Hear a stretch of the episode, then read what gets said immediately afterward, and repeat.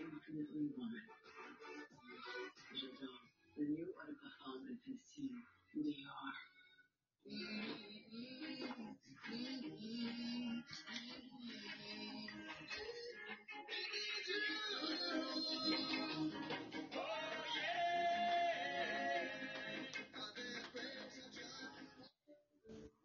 What's going on, everybody? It's your host, Rob Morris.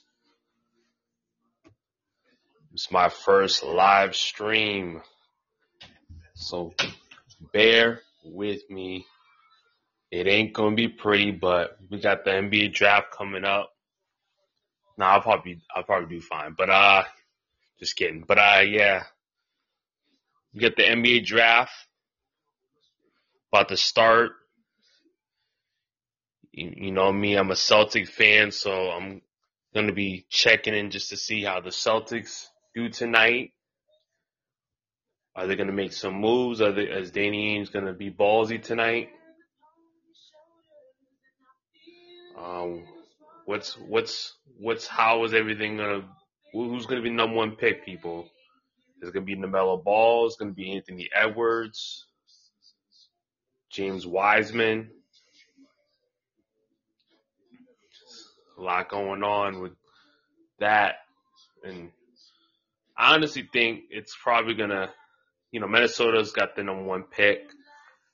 Um, as you can see, they probably they got they they got a they got they got a big Karl Town Anthony Town, so obviously Wiseman is out of the out of out of the question. So I'm probably gonna have to go with a guard, whether it's Anthony Edwards or LaMelo Ball. And I think Anthony Edwards is is the better piece. I think he's a little bit more physically ready to play right now than LaMelo is. LaMelo is I, I think LaMelo has great upside, probably the biggest upside out of anybody out of all the uh, prospects. But uh, what was I gonna say?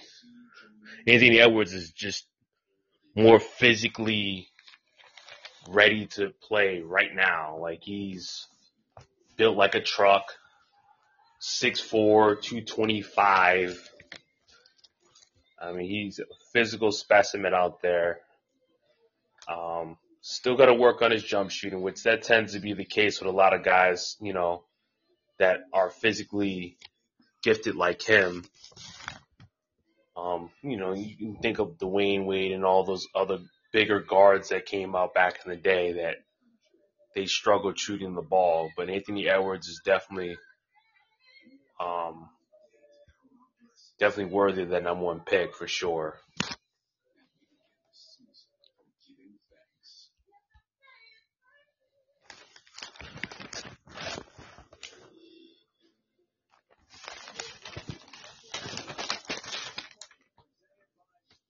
Trying to see what's going on, but uh, uh to start, I would just wanted to to say that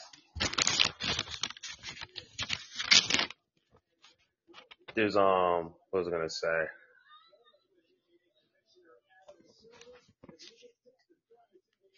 To start, I would say let's take a look at like the best players available right now.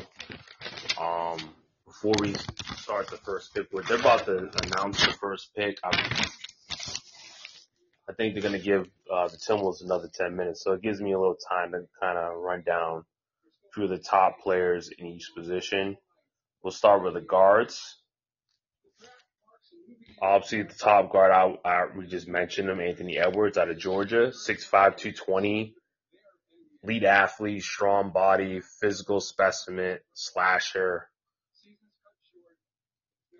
Um, still got to work on his shooting, and sometimes he's not motivated. But other than that, I mean, the the sky's the limit for his potential. Um, second guard, I have LaMelo Ball. He played in Australia in the NBL NBL league. Six six one eighty, probably the best passer in the draft. Has a has a lot of swagger to his game.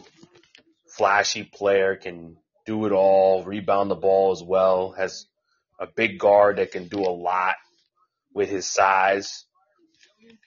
Uh, pretty good wingspan as well. Very elaborate ball handler, ball handler. Like I said, just like Edwards has a lot of upside. If he can improve on his shooting, um, sky's the limit for LaMelo Ball and his potential. My third guard, I have Tyrese Halliburton out of Iowa State. He's another long guard. He also has good point guard skills at 6'5", 175. Solid all around player, can rebound the ball well. It's gonna have to improve on his shooting, of course, which is tends to be a lot, a lot of these prospects' issues early on. But he's a good slasher, uses his size well in the lane to get to the rim. Mean, he's the real deal. Um, at number four, I have I have Kira Lewis out of Alabama. He may be the most fastest player in the entire draft. End to end speed. Uh, he averaged 18 point, 18 and a half points in college, which is really good. Solid shooter. So I mean, like I said, he's probably one of the better all around offensive players. I wouldn't say he's a high high skill level offensive player, but he just is a you know, kind of reminds me more of De'Aaron Fox. Uses his quickness to get by people and uses that for the most part to get by his, you know, get by the defenders. But he also has a good jump shot with it. So that makes him even more dangerous to defend. You can't always, you know, you know, you play a Russell Westbrook defense on him or a Rajon Rondo defense on him because he can he, he can hurt you from the outside. So, I mean, I think he's a, he's definitely, if he can round up his skill level, he's definitely has a high upside as well. Number five, I have RJ Hampton. He also played in the NBL as long, along with, uh, LaMelo Ball did. Um, obviously doesn't have the same upside, but does have good quickness, does have a long body as well. Another another six five guard, but more plays more like a two than a point guard. Um, he he does have a slim frame. Does need to get a little stronger, but uh, just playing against professionals is always a leg up compared to college. So that should definitely help him out a lot. Round up the guards with uh, Killian Harris. A lot of people are high on Killian Harris, one of the better international players in this draft, probably after uh, Deni Avdija, from, uh, the kid from Israel. Uh, he's from France, lefty, very good ball handler. Has to work on his right hand. He's very left hand dominant, but uh, once he can uh, figure that out, he'll be a really uh, solid, you know, offensive player slash playmaker for you know whoever team that gives him a chance. Uh, and then uh, to round it up, probably the, the next few, and we'll keep it quick with these so I can uh, get to the first pick. Is only two minutes away for the first pick. Uh, Tyrese Maxey. He's a quick slasher, 6'3", 198, two-way guard, uh, very high level defender. Obviously plays for Coach K, a great coach at Kentucky. Um, shooting, I think his shooting is solid. He's a solid shooter, but I think he's well known as a defender, and that's probably what his calling card coming into the league. And obviously, I could he can defend on that. He can depend on his uh, three point shot as well. And he's a decent slasher. I don't think he has the quickest first step. I think he can struggle because he's not a guy that can use the dribble to really uh, get by people. He's usually a guy that kind of um, uses his strength and agility or whatnot to get to the rim, which sometimes that may not be the enough at the lead at the next level if you're not a high level athlete, which I don't consider I'm a high level athlete. Um, next, probably the more skillful offensive players in the draft, Cole Anthony from North Carolina. Um, probably going to be a late first round pick. Um, beginning of the year, we all had him as like a lottery pick. I still think he might sneak into the lottery. You never know with some of these teams that are in the teens that probably was thinking, you know, they want a high risk, high reward player. I think Cole Anthony definitely fits that uh, profile. So if you want a good scorer that can probably come off your bench or maybe someone that might start for you, I think Cole Anthony has the opportunity to do that. Has to work on his defense, of course, but he's probably one of the better scorers in this draft, without a doubt. And then the last guy is, uh, um, I would say Nico Mannion. I would go with Nico. I, I was probably torn between Theo Maledon and Nico Mannion but I'll go with Nico Mannion because Nico Mannion a little bit, little bit more of a better athlete uh, than Maledon, but Maledon is a very good defender as well. But uh, Nico Mannion, better athlete, still fairly young. He's a freshman, a little bit more upside to his game. Can shoot a three level player, can shoot on all three levels.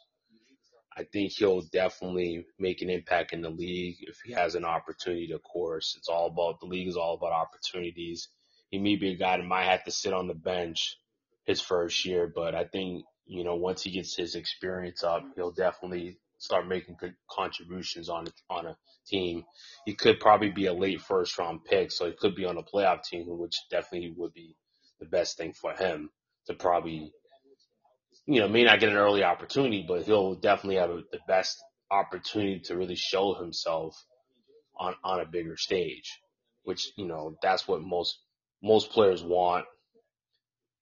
But, uh, the, they're just announcing the first pick. You know, see what the first pick's going to be. And obviously the first pick is the Minnesota Timberwolves. They have the first pick.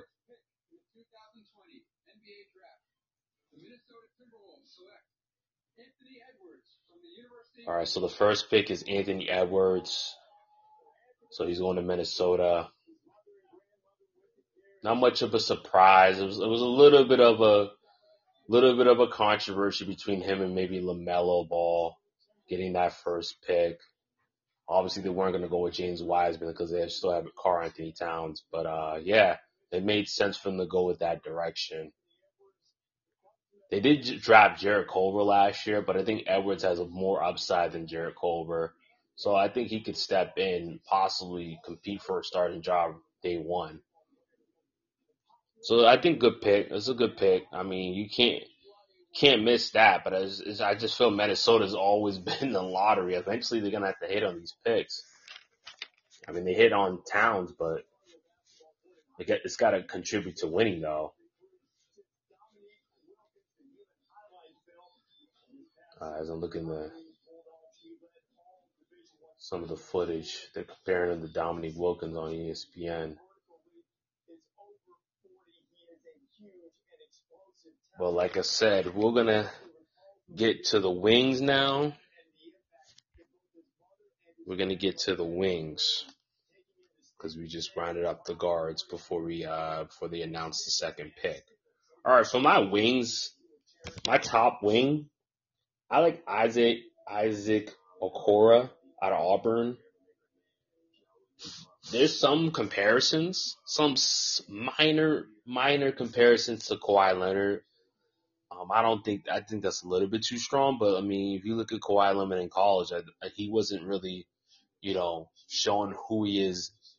You know, and then look you, can, you look at Jimmy Butler as well. Both Jimmy Butler and Kawhi Leonard you would have never thought they would have rised up to what they are right now. And even Paul George, another guy that was an unheralded guy, went to Fresno State. A lot of people didn't know who he was in the college. So Isaac Okoro, he played, he did play in the SEC. Um, played for a very good Auburn team that did go to the Final Four. I think they went. I think they went to the Elite Eight, Final Four. They went far to the tournament. I, I remember they went far to determine they had that small guard Harper. I remember covering them. I remember uh, that was like the first year that I stopped my pod, and it was like the first couple months that I started my pod, and I was covering that Auburn team that made it to like the Elite Eight.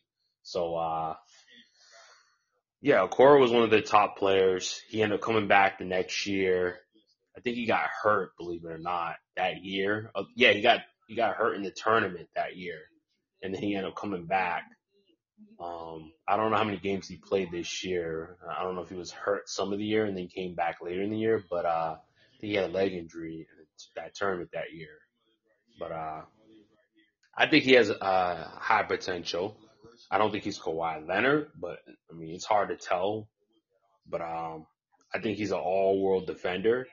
Um, he's like he's six seven, two fifteen, so long arms, long bodied, um, 3D type of player that I think he's gonna be able to defend most positions in the NBA, one through four possibly, maybe the five position, but most likely he'll be able to defend one through four in the, in the next level. So he's a versatile defender, and NBA uh, teams love that in a prospect. So yeah, I think Isaac Okoro will be great. Just a quick update. If you haven't um know what's going on with the trade winds and whatnot, um, it's been a lot of movement. You know, there's been rumors that James Harden's going to the Nets. Uh, Chris Paul's going to the Suns. Well, that's official. Dennis Schroeder going to the Lakers. Just if you haven't, you know, you guys were sleeping or whatever, or just have your mind on other things. But I know I have my mind on other things. That's why I haven't been recording. But uh, and then just you know, work in general has been has been hectic as well. But my first live stream, and I'm just trying to just just see how this thing goes. You know, I probably could probably do terrible, but I feel like I'm doing okay. But whatever. Um, but yeah, so and then, then and then for the Celtics, um, they have pick 14. I'm always gonna round everything to the Celtics because I am a Celtic fan. They have pick 14. They have three picks in the in the first round, I believe. They have pick 14. I think they have pick 26, and I think they have pick 30. I mean, can you use all those picks knowing that you have a roster that's full of young guys? I think you need a fucking well, I, I, I put it on um explicit, so I will be swearing a few times into this.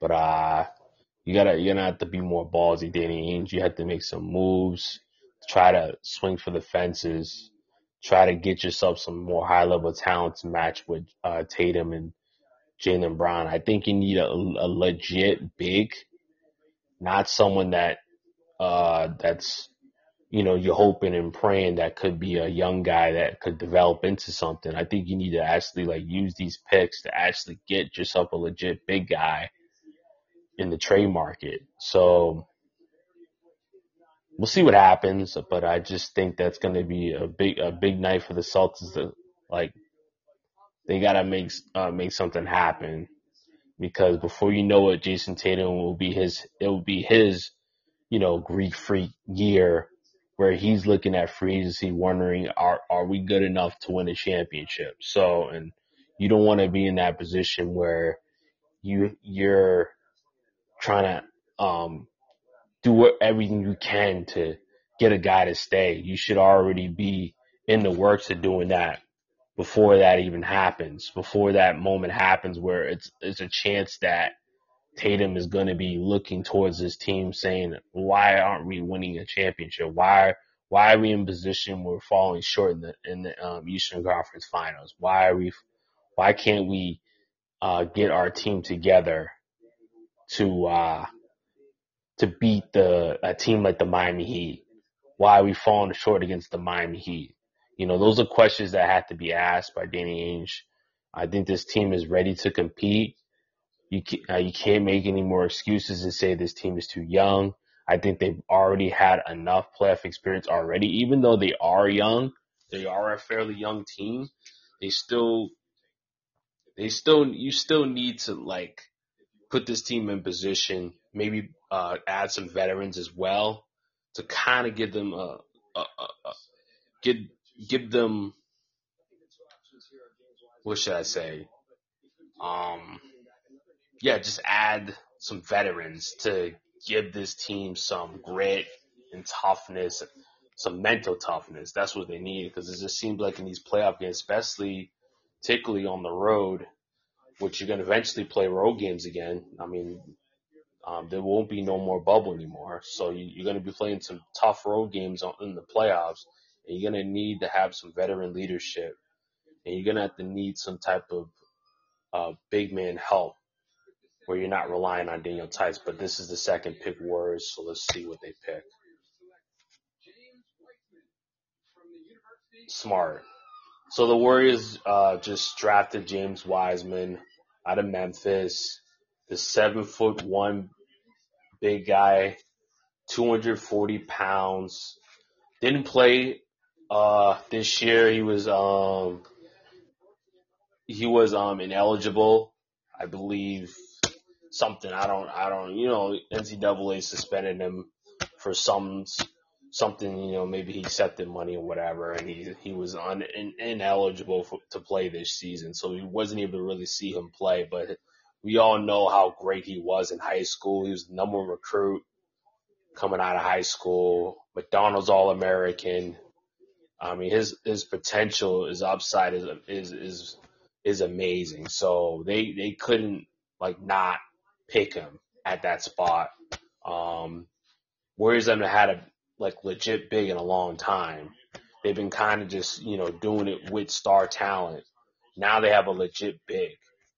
Uh, this guy has a tr- tremendous upside. And, um, I mean, before, um, before the draft started, there was a lot of, um, a lot of reports going on that Klay Thompson, uh, suffered a right leg injury. So I still think some people are saying like, oh, you should get a guard now to replace Klay Thompson. There's nobody in this draft that's going to replace Klay Thompson.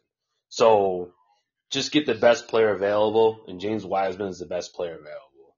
Even if you think LaMelo Ball is would would be your best player available, I just think as a fit standpoint, James Wiseman is the best fit for the Warriors. They got good guards already, even without Klay Thompson. They still have good guards you know, behind Steph Curry. They still, and then guards are, guards are a dime and dozen. When you can get a legit big guy that's like a franchise big, you can't miss out on that opportunity. So that was a great pick for the Warriors. It should work out for them. Yeah, he's a monster. He's a lefty as well. Shot blocker. Has the whole package has the whole package, can go inside, um, can post up, can shoot from the outside, block shots, rebound well. Like he's the whole package. He's a he's a, he's a he's a franchise big. And that's where it's going to be a huge drop off after after these first three picks. I mean, it's like a lot of those players are interchangeable. Like, I mean, there's not really much ups, there's not really much high level caliber prospects after, after, you know, Wiseman, Ball, and, um, Anthony Edwards. So, the Warriors got one of those players. So it's for a team that has already the makings of a championship level team. They were able to get a guy like that. It Kind of reminds me of the Celtics. Celtics had a playoff team. They I think they had a Eastern Conference finals bid and they got Jayson Tatum. So just think of that. I mean, I think the Warriors could do a lot more than us though. I mean, they're just, but we'll see. I'm just busting Celtics balls, of course.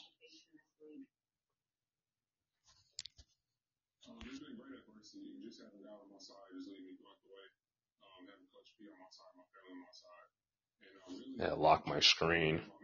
I'm actually doing this on my phone, so if it's some pausing, I guess that's what it is, folks. But sometimes I'm pausing just to see what's being, what players are getting picked at certain times. So around the third pick, Charlotte Hornets are on the clock, just so you know, if you're not watching the broadcast.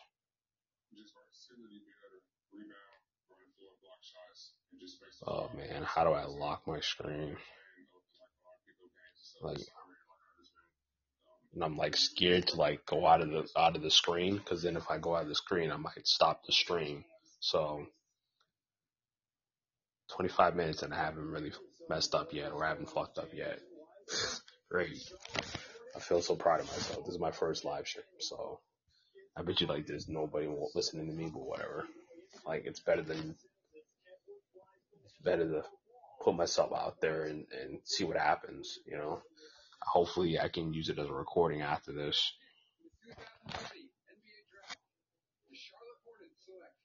Oh, that was pretty quick. Yeah, it was pretty obvious. Like, LaMelo Ball's left. Like, how can you mess that up, Charlotte? And LaMelo Ball was like, yo, I don't not want to come here. I don't not want to go to Charlotte. He's like, I do not want to go here. Why? Why am I going to Charlotte right now? And the worst thing is that Terry Rozier's there too. That is like the worst thing.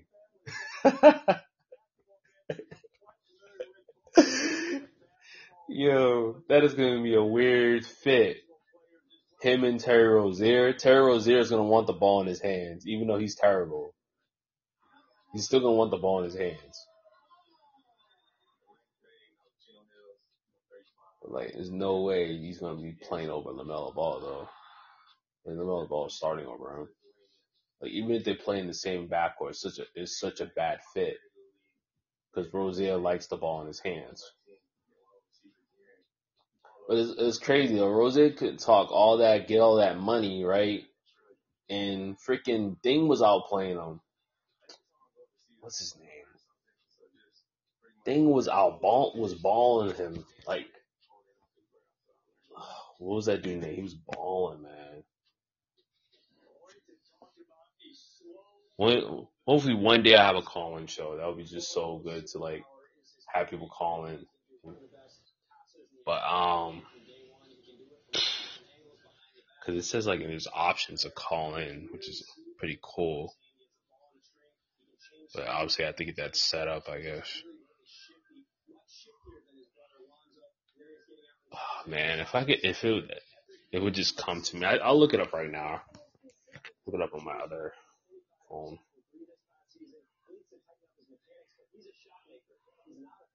He played for um he played for Kansas, didn't he? He played for Kansas. I can remember one thing about me with players. I can remember where they where they played at, I would like I would get stuck on the name. But he was literally out playing Rozier. And Rozier got all this money. They paid him all this money, and for him to like get outplayed and lose his starting job to someone that's like a rookie or a second year player. it's like funny, dude. So yeah, he got Lamelo Ball.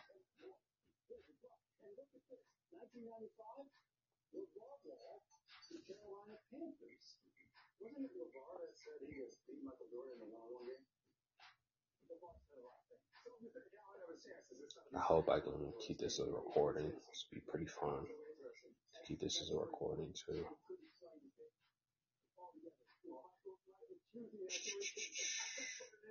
So yeah, look, I'm, I'm looking up. I'm on this Charlotte Hornets um, roster page right now.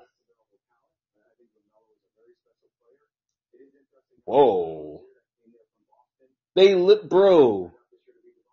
Yo, how yo is this like re- pre-recorded?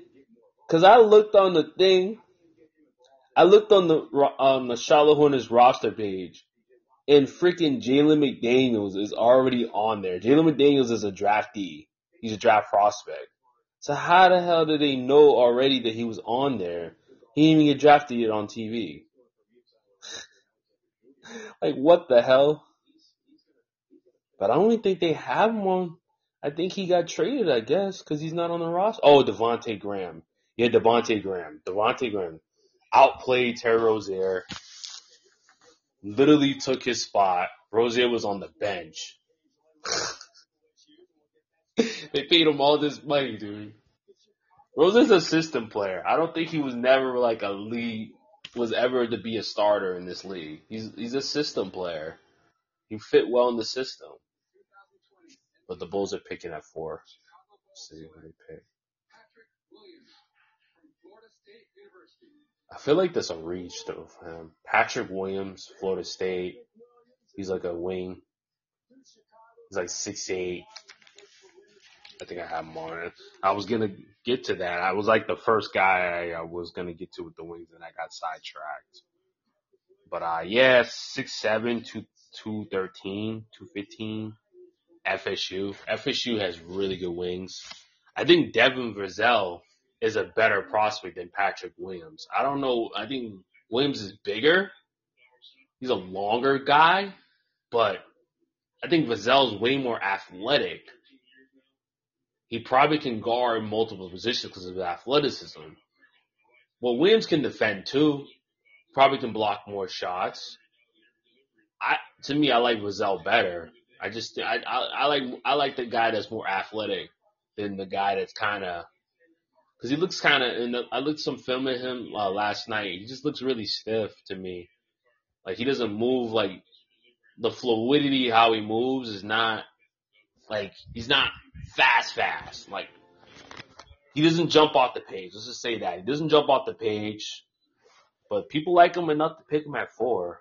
I mean, the Bulls want him, but he, come on, the Bulls have been stuck in mediocrity for a long time now. So I mean, I just think that's just another guy, just like they got Wendell Carter uh, last year, I believe.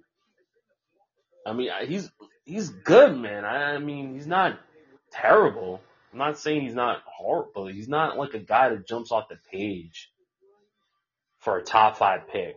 You know, I want to get if I have a top five pick, I'd rather I'd rather reach for someone that's going to be a lead athlete type. Like I'd reach for Vassell over him. That's just that's just what I would or I would have I would have picked up uh Toppin. Toppin would have been someone I would want to go with over him.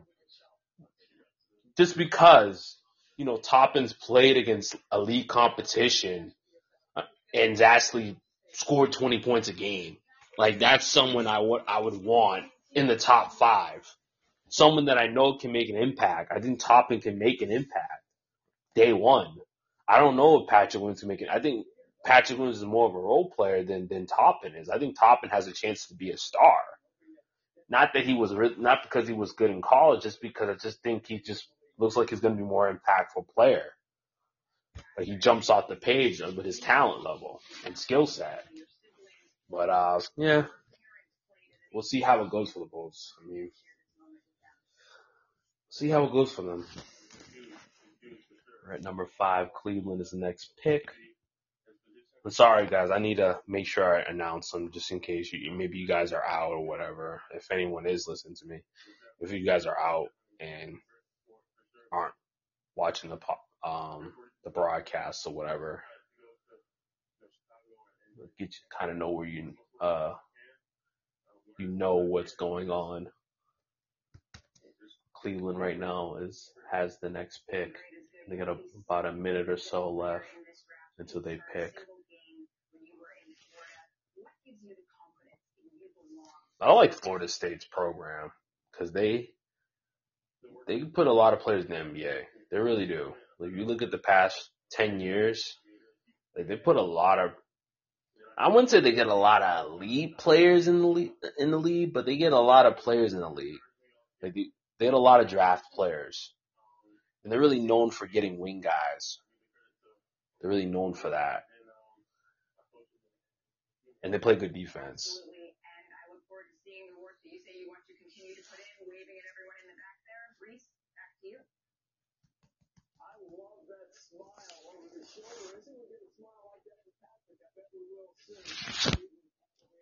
But uh, I'm gonna I'm gonna basically kind of tell you what the best available is, so that way you know where how everything is gonna be. So like we were just talking about, Obi Toppin is my guy I would I would shoot for in the top five. He's right now best available. Um, Precious Achiuwa out of Memphis. Pretty pretty uh, talented player. Saddiq Bey, uh, Villanova. I don't really, uh, to me, I don't really think some of these are, I'm like, yo, Jaden McDaniels, really? That was kind of weird to see Jaden McDaniels already on the roster page for the Charlotte Hornets. Uh, I thought that was really weird. Like, how's that? How do they do they know already they got picked already? Like, that's weird.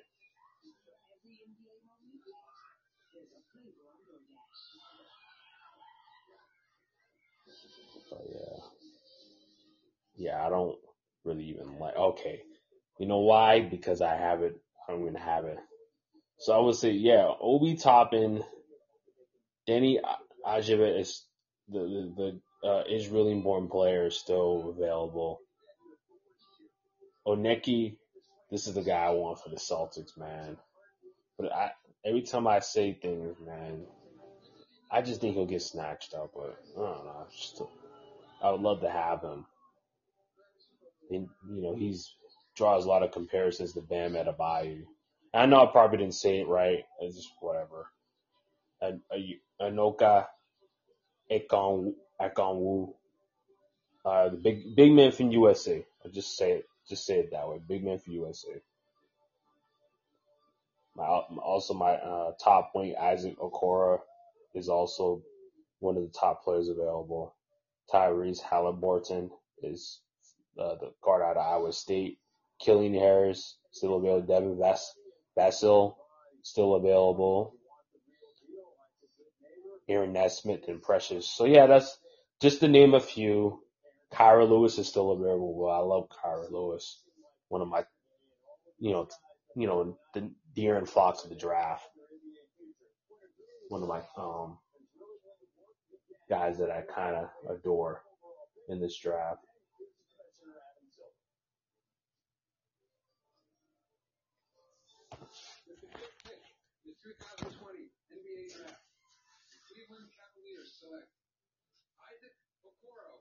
Oh, yeah, that was a reach, man. But they really like him, man. Bit of a reach. So yeah, so Cleveland just uh, drafted Isaac Okoro. So a bit of a reach, but um, I I mean he's the next Kawhi. I mean why not? If you if they really believe that, and he is a great athlete, great athlete and a great defender.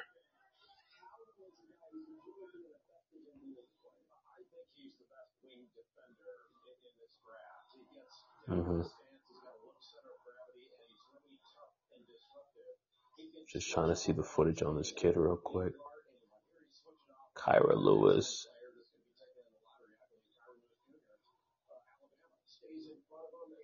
Yeah, that's some. I mean, they're showing some film of uh, Okoro with Kira Lewis. Just shows you that his versatility. He can guard uh, point guards as well. I mean, the guy's a guy's a beast. He can guard one through five.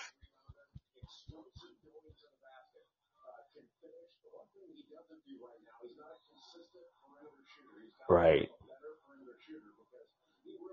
That tends to be the case with a lot of guys that are, you know, three and D type players. They struggle from shooting three.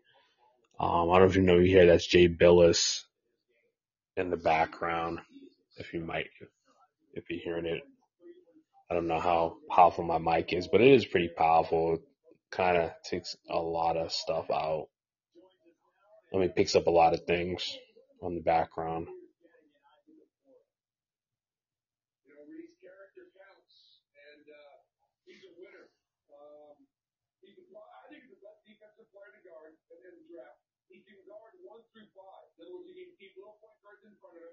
And he switches off on the inside, you're not going to him. He can get downhill, he can score through contact. The ball doesn't stick in his hands. In other words, when that ball moves, if he's he's going to shoot it. So Atlanta at number six, interesting. Gordon Hayward has been a guy that's been linked to, to the Atlanta Hawks. They have the sixth pick. Is it possible the Celtics could could get that pick and maybe it'd be a sign and trade. I don't know. You never know what could happen. They usually announce trades later on. It may not happen right then and there if it's a major trade like that. So who knows? It could be announced later on. But uh kinda I have a source for you guys. I have sources. So this um I have a few sources that are saying that the Timberwolves are trying to acquire Ricky Rubio, which is kind of odd because Ricky Rubio played there. You know that I mean they drafted Ricky Rubio, so last last time I checked, Ricky Rubio got traded in the Chris Paul trade Um, he got traded to OKC. So OKC has been selling out a lot of pieces. They, they, uh, OKC just traded because I believe they got, I think they get, yeah, they got Danny Green from the Lakers, right? They end up, they traded, this is a trade that happened, uh, earlier today. Um, they traded, um, Danny Green to the Sixers for the, for, uh, Al Horford. So they've been, like, they're, they're literally just, you know, trading away a bunch of pieces. Steven Adams is also on the block as well. And Celtics are linked to Steven Adams. Um, Celtics also linked to um, LaMarcus Aldridge as well. But uh, as for that rumor, let me kind of dig into that one. You know, Wolves are offering the 17th pick for uh, for Ricky Rubio and OKC.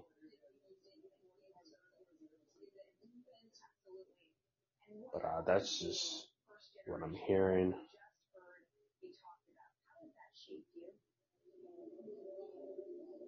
As of right now, that's all I really see.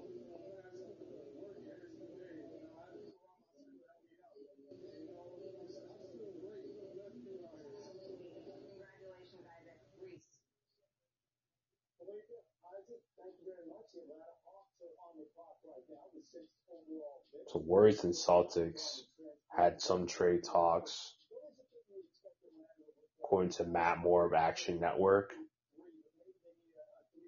Um, Marcus Smart was on the table for the number two pick, and the Warriors decided not to do it. Obviously, they want they love James Wiseman enough.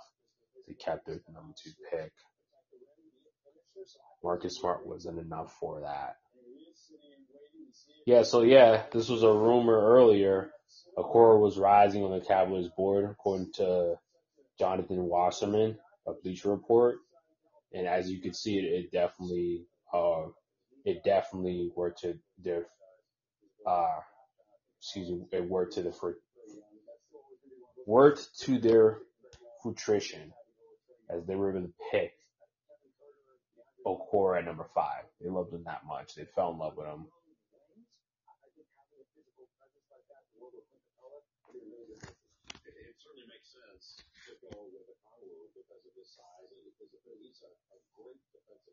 Please, man. Please, Lane Hawks, don't If anything, pick it for us. Pick a combo for us, Atlanta Hawks. Please. You'll give me Gordon Hayward if you pick a combo for us. That's what they're hearing. The experts are saying on ESPN.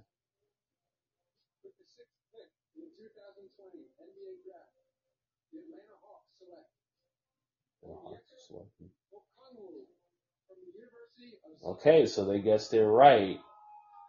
So it's uh yeah the guy I can't say his name Ogeni Ogeni Ogenke Okongwu, center out of USC. He's going to the Atlanta Hawks at the number six pick. Hopefully the Atlanta Hawks are picking that for us. I'm praying the Atlanta Hawks are picking that for us. Please, please, who, who's the who's the GM of the Atlanta Hawks? Please pick that for us.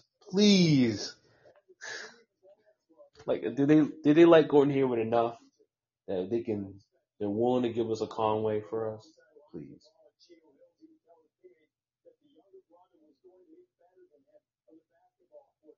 But would that even make sense for Atlanta Hawks because they're in the Eastern Conference?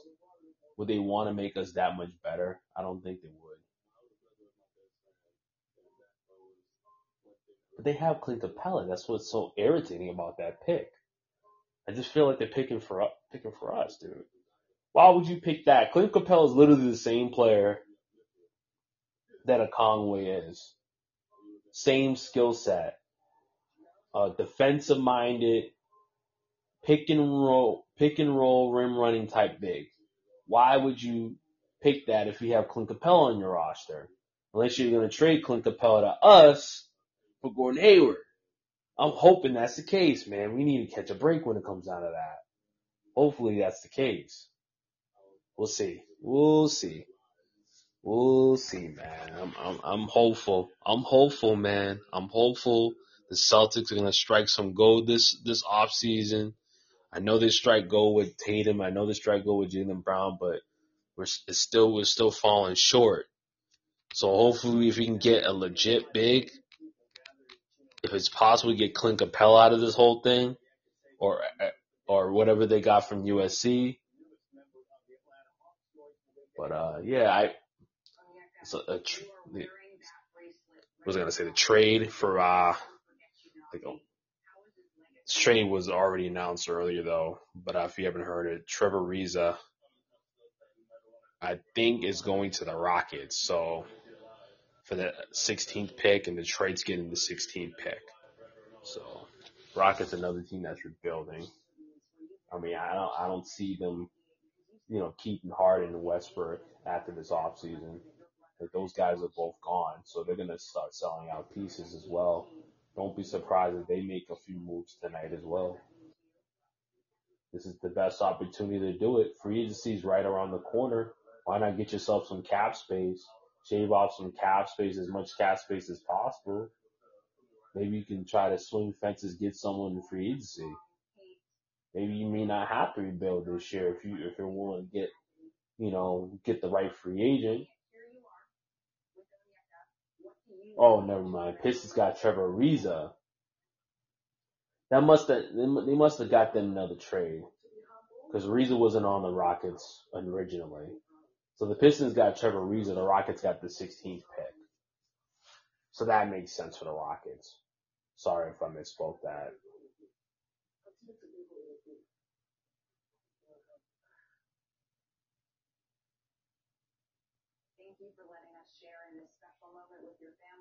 Let's take a look at the best available. As we're on the seventh pick.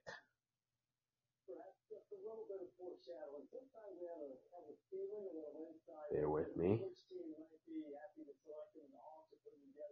So the best available, they still got the Israeli kid, 6'9", 215. You know, they compare him to Luka, Luka Doncic, Obi Toppin, Killian Harris, like Killian Hayes. There you go. I just spoke it and they, they Detroit picked them. Killian Hayes going to the Detroit Pistons at pick number seven.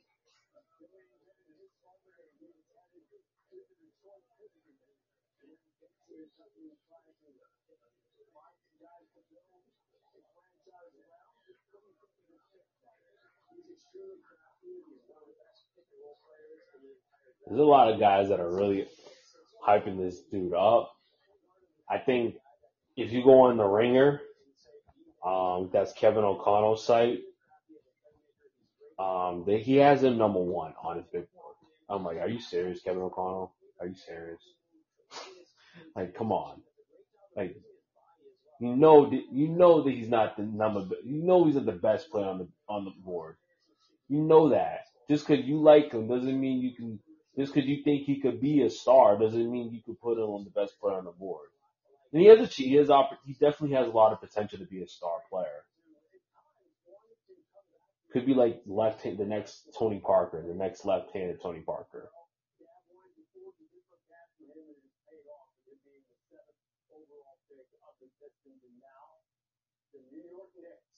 Oh, the Knickerbockers are up at number eight. Oh boy, Stephen A. Smith is probably watching right now, man. He's probably watching right now. Let's see if they mess it up again. Let's see if they mess it up again, man.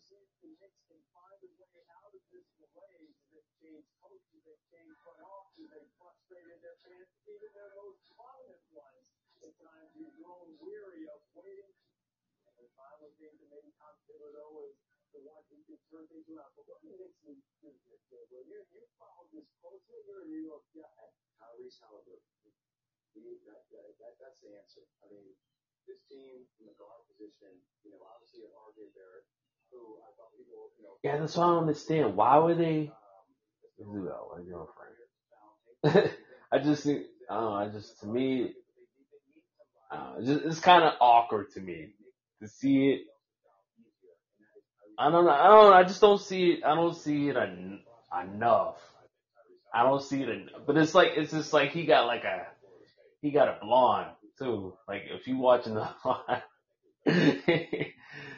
I need to stop. That's why I got this on explicit. I'm gonna definitely joke around a bit on here, show a little personality. But uh, yeah, it just seems odd, cause like he's she's clearly over like the this you know this clearly over the player's house, and um yeah, it's just like this it's just she's a, she's an all American blonde. Like like she's she's I'm like whoa like it just kind of caught me off guard. That's all. I, I'm not that I'm not a person that judges or anything, but it just kind of caught me off guard. That's all. Ev- Everyone has their everyone has their taste and whatever they whatever they like, you know.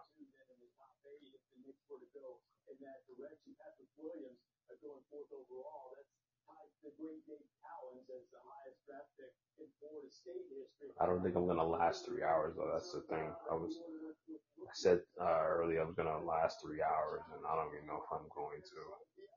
But uh, I'm probably gonna just last to you know maybe to the Celtics pick at 26 or whatever whatever the Celtics last pick is. I think they have the, the last pick in the first round.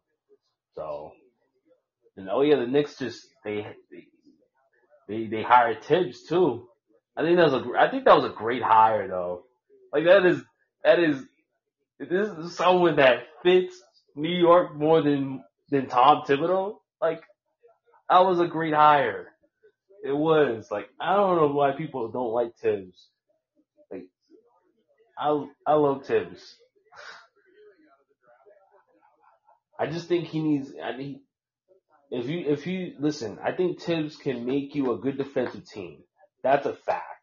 If you if if guys are willing to to play for him and buy in, Thibs will have the best best defensive team. Probably have a top five defensive team every year if you have if your players have buy-in.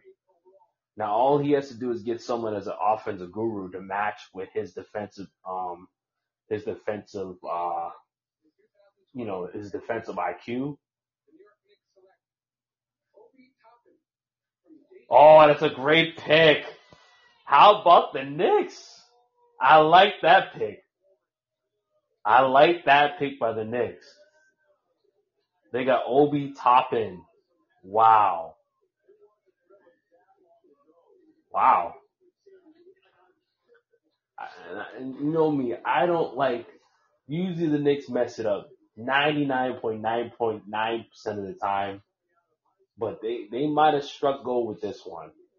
Obi Toppin had a great season for Dayton this year. So, wow. National Player of the Year. Sometimes it's a curse, by the way. Usually the National Player of the Year is in a bumming in the NBA, but I think he's got great upside. Even as a guy that's played a few years in college, like he has star potential. This is a pretty good pick by the Knicks. This is a really good pick by the Knicks.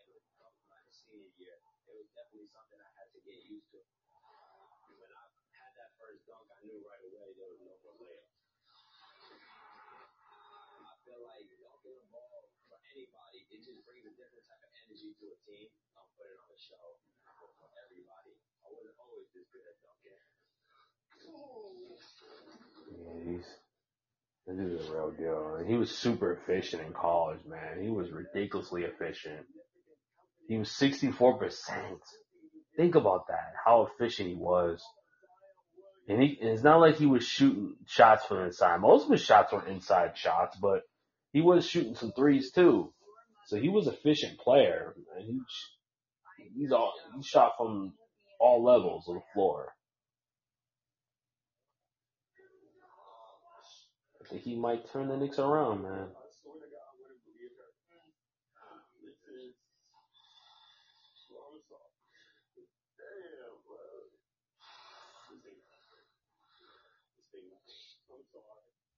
You don't need to be sorry. She said that she would have thought it was an April Fool's joke. How do you process this leap that you've made that has catapulted you to be an NBA lottery? ESPN always try to make things so emotional though. That's I know it's like a good feeling when um the players get drafted. And it's it's a great achievement, without a doubt. I'm not taking that away from the players, but they always just have this thing. And they have Tom Rinaldi and they always have these like I know I mean they're owned by Disney by the way. So I mean they're meant to like have these emotional type of you know segments and stuff. But it's just like to you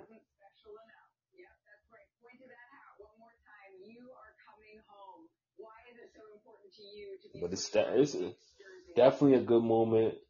Um, and the Knicks, I think they made a great pick. That was a great pick by the Knicks. So yeah, what's available? Tyrus Haliburton. I think. Hold on. Let me let me redo that. I think I think didn't Tyrus get picked? But uh, let me check the rumors as well. I'm all over the place. Thank you so much. And congratulations. You already know that. Get to see you at Dyckman or one of those parks on the street soon a little bit too. Reese. She really said that. You know, I don't want to go to Dyckman, man. Especially nowadays, the way New York is. Seems like New York is really. I mean, it's so many lockdowns now, so probably everyone's inside. But the Israeli kid's still available. Tyrese Haliburton still available. Vassell's still available. Hopefully, I'm not gonna say anything, dude, because it just seems like every time I say something, the guy I want gets snagged. So I'm not gonna say anything about that. I do like uh, Celtics. uh, I mean, they, they do have some options for picks. Jalen Smith is a guy I like, I don't like. See, see how I like reverse psychology. I didn't. I don't really like Jalen Smith that much though. Cause I mean, I could take it or leave it with Jalen Smith. So that's why I'm not gonna say anything about the guy I want. The guy I want, I'm not gonna say. I'm not gonna say it. The Celtics are only what four picks away from being picked uh, to picking their first pick in the, in the first round. Because right now we're at number ten. The Wizards are pick the number. T- hold on, hold on, hold on. Let me let me double check it. Cause I gotta double check it. Cause we are at number nine. Oh, so we got one, two, three, four, five more picks until the Celtics pick at 14. Excuse me. I'm just praying that um, they're able to the get get get the guy I want. I would just, if if not, they should do a Bill Belichick and, and trade down. because it's like, yo, there's no one available. Like, if that guy is not available at 14, you trade down. You pull a Bill Belichick because there's a lot of there's a lot of guys in the second round I like. I mean, we're not gonna do we're not we're not gonna be on here for the second round. It's too late for that. But um, I would just say, you know what? it's not even worth it. Well, I mean, finally he got picked.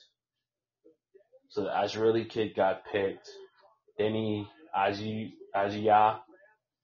Um, they keep comparing him to Luka, even though I don't think he is Luka. But so he got picked by the Wizards. Nice pick, Wizards. Even though they're flat out in rebuilding mode right now, because I mean they're they're, they're looking at trading John Wall. They're looking at possibly trading Bradley Beal. So it could be his team. I wouldn't be surprised if it's his team. So we'll see. So if you are if you're on the road right now, you're listening, Daji, I can't even say his name. Daji A- Ajiva.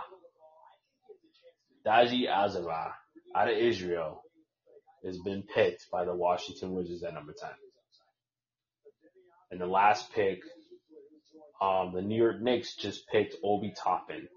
May have been the best pick by far that the Knicks have picked in five years. like, maybe we can go on probably the last pick since Jeremy Lin. That's, that's, and I don't even think they, they, they didn't draft Jeremy Lin. My fault. They didn't even draft Lin. That's probably the last time a young player has played well. RJ Barrett, I still think RJ Barrett's pretty good. So I mean, then RJ Barrett pans out, and then they get Obi Toppin, and then oh yeah, Mitchell Robinson. Mitchell, they did drop Mitchell Robinson as well. So I mean, they're doing well of late. But before that, forget about it. The Knicks were continuing to strike out in the draft. So of late, the past three years, they've drafted well. We'll see. We'll see if it translates into wins though. Because you can pick all the time you want and it doesn't translate to wins, it doesn't matter. It looks pretty good.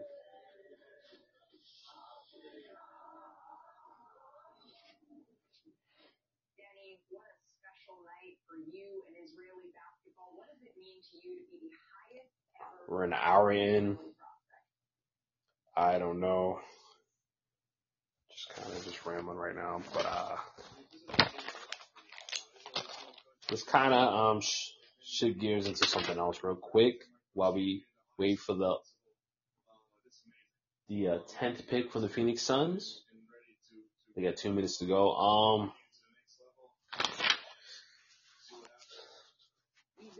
we'll see how um college basketball goes. I mean, um, if you ever heard the announcement, the NCAA tournament is going to be in Indianapolis. It's go, it's going to be like a bubble format type of thing. It's going to be in one arena or or a series of arenas in Indianapolis, kind of like a kind of like the Olympics type of thing.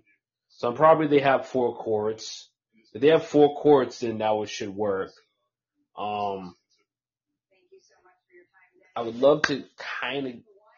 I know I've, I've had a hard time to really update the website and get a lot of things in right now.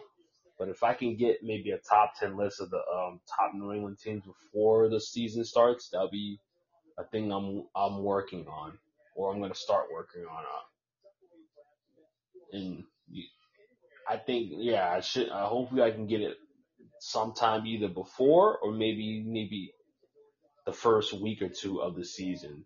A top ten list of the top New England teams. I just know it's just.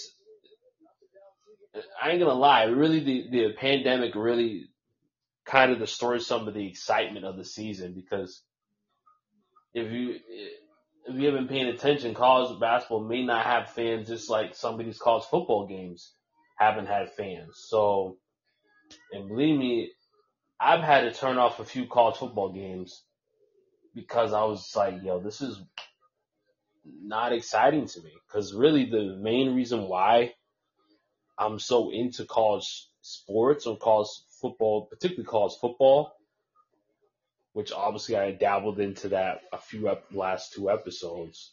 I did a few uh, game previews, you know, so that just shows you how passionate I am for college sports in general. It's going to be pretty disinteresting to see some of the top arenas in the country not having any fans. You look at the Cameron Crazies in Duke and no fans there. Michigan State, no fans there. Kansas, Rock Chalk Jayhawk, no fans at, at, at um, at James Naismith Court at the um, Phog Allen Fieldhouse. That's going to be weird to see no fans there. No chanting, no cheerleaders, no mascots, no bands. Like that stuff's to really destroy the whole environment that makes college football more unique than pro sports. So if I had to say that maybe my excitement level has not been the same since, you know, this whole pandemic has hit, yeah, I'll have to say that. So when it comes down to like making lists and stuff, when I feel like there's not much excitement behind it, and believe me, I love sports and it's, it's just, it's still my passion. I'm on a live stream right now that barely is barely getting any views right now. That just shows you the passion that I have. But, um, and we'll work on that. Okay. Well, I, I don't think there will be, hopefully this will be my last live stream that won't have any really any views, but I'm joking obviously. I mean, hopefully maybe it does after the recording or whatever, whenever this does get recorded or on, on replay. But um, this is why I'm not on YouTube. Like I have to do more more of a following, and it's up to you guys to make the channel grow. So if anyone that does listen to the replay or doesn't catch the live stream but does watch the replay, hearing this right now, you know, give it a like, follow the page, do whatever you can to make the channel grow. And before you know it, in a few years, I could be on YouTube. I could be on multiple platforms. I could be on with thousands and thousands of views that I didn't have while I was really talking to myself. And I can look back and say, oh, two years later or two years back, I was talking to myself. I really didn't think I was going to get any views. And sure enough, two years later, because there was a few people, two nice people that decided to add a follow or decided to like the page, now they're listening to me. So it's cool. But yeah, it's so always follow it. I mean, hit the follow, hit the like button. You know. But yeah, it's already been an hour. I'm still uh, waiting on the next pick. Also, yeah, they, so the Suns just picked while I was rambling. Um, the Suns just picked Jalen Smith. So that's interesting to see that. See, see, see. Notice how when I say I name a player, I I, I just talked about Jalen Smith, right? I was like, all right, all right. I the Celtics. I don't think I don't want Jalen Smith, so I'm gonna name Jalen Smith. But the guy I really want, I'm not gonna say because I don't want to jinx it. So, so that's why I said Jalen Smith, and I don't really care that the Suns got Jalen Smith because I know, far as I know, Jalen Smith is a shot blocker, but does struggle with uh, rotating on defense. He has a hard time defending pick and rolls. So that just because you're a shot blocker, it may not matter because I mean, and he's pretty good talent. He's a talented scorer inside as we're seeing the highlights right now on ESPN. Very good, talented um, scorer, can shoot the three. He's a stretch big, but but he has a hard time defending the pick and roll, and that could kill him in, in the next level. I mean, you can see that's why Robert Williams isn't playing a lot for the Celtics right now because he can't defend the pick and roll. So I'm telling you, the guys that I want can do that. So I'm not gonna say it, and uh, I, I'm not. I'm not saying. I'm not. I'm keeping quiet at this point. I'm keeping quiet on players that the Celt. I want the Celtics to pick. I'm not saying any of those players. And right now I'm at 19%, so I gotta charge my phone. But uh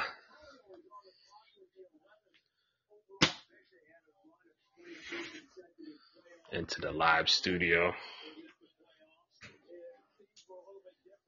See, I don't really know how this works. I've seen some few people here and there entered and out, but I'm just gonna keep talking.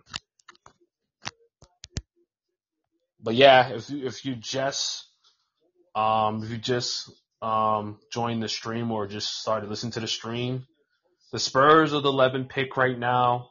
The Suns just picked Jalen Smith. The number nine pick, um, oh shoot, I'm drawing a blank. But as far as I know, probably the the surprise of the night is the Knicks getting um my man out of Dayton, Obi Toppin. Huge pickup for the Knicks. Huge, huge pickup. Right now, I'm just gonna try to charge my phone because I'm on 19%. Celtics are just three picks away. If you've been following me, I'm a Celtic fan, so so I'm still awaiting their first pick. Still thinking that they should be getting some trades or or trying to position themselves to trade Gordon Hayward tonight, but I don't know if that's gonna happen. But I'm hoping and praying that happens.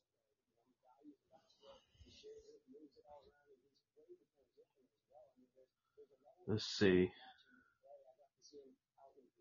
Let's see. Man, I hope he falls to us. Mystery player, I hope he falls to us.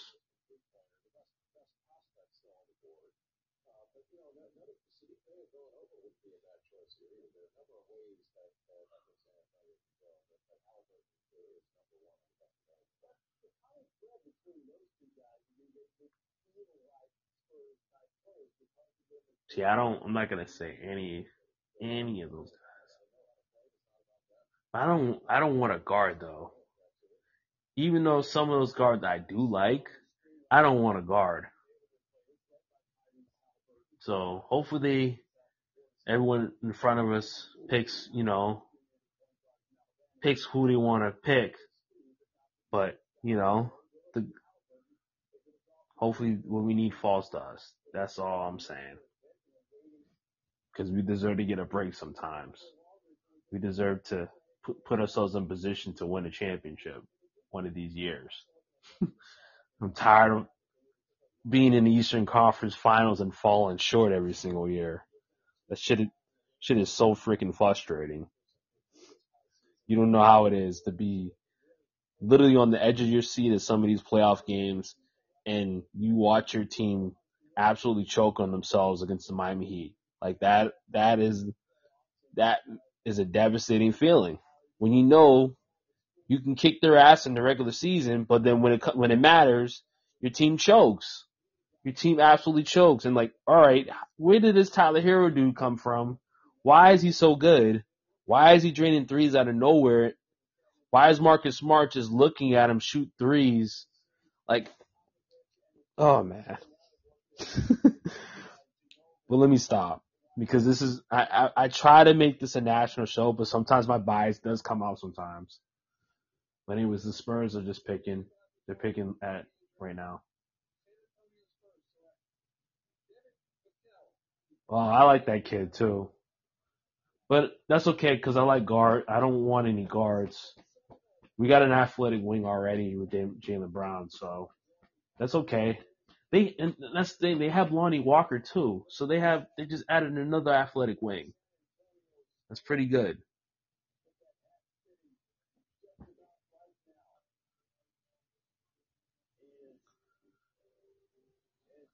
The crazy thing is Popovich is still there. Popovich has been there for so long. what what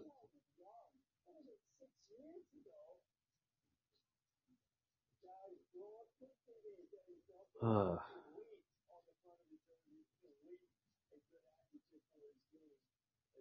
yeah, this is a, this is the longest I've ever kind of went on uninterrupted. Over an hour and 14 minutes.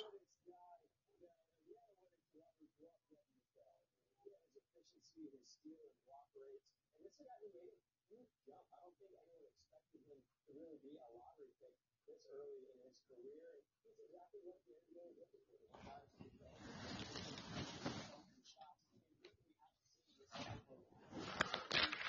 All right, so let's take a look at some while we wait for the um because right now the Kings are on the clock at number 12. So let's take a look at some of these wings that haven't been picked yet.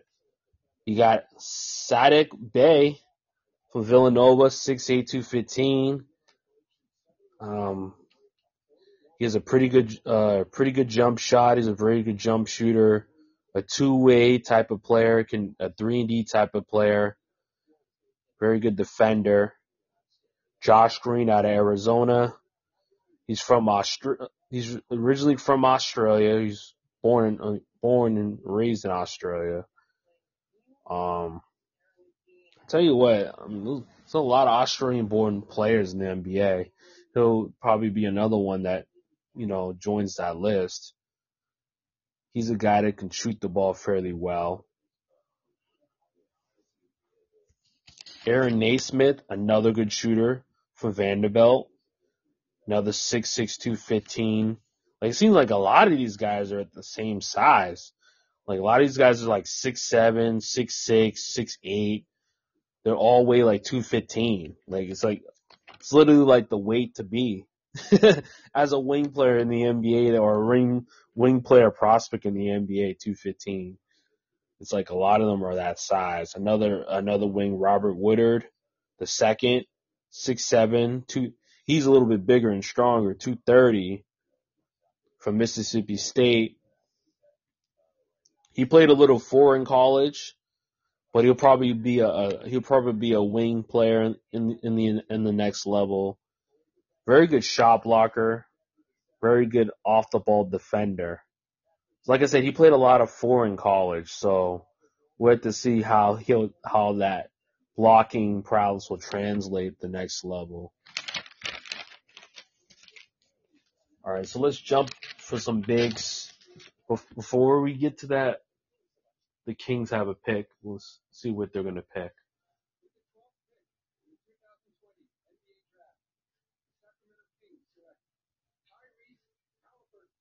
So, okay, Tyrese Haliburton was, I mean, some said he was going to be a top 10 pick, but he slid.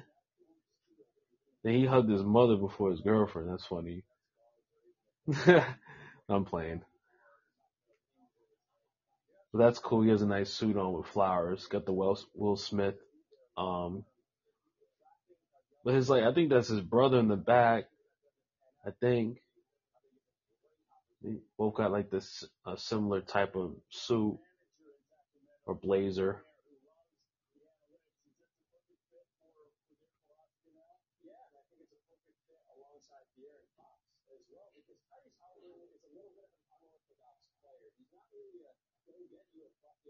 Yeah, he's a passer. Tyrese Haliburton is a passer. So he'll be more like a kind of like a Jalen Rose type of player, like a point forward. Like that's what Tyler Haliburton is. So that's a pretty good pickup for the Kings. They got themselves a point forward type. Someone that, you know, you know, as Fox is going to be and Buddy Hield is going to be a guy with that they need the ball in their hands. Tyler Haliburton can kind of play that complementary role on their team.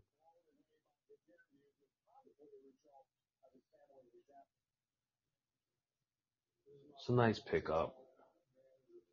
So we got uh, New Orleans next. I think they have the 12th pick, I think.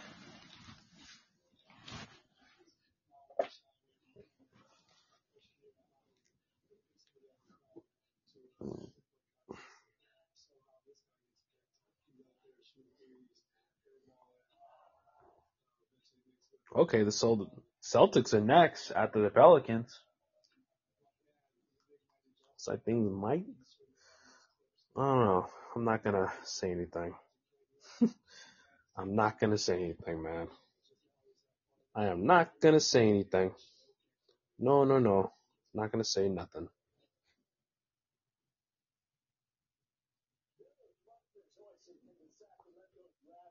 you know, the best available.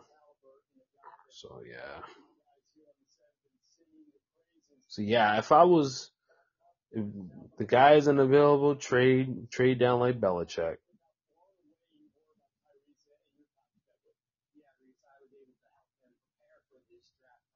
Cause there's the bigs, there's more bigs in the second round that I would go with. Like I like uh Azubuike,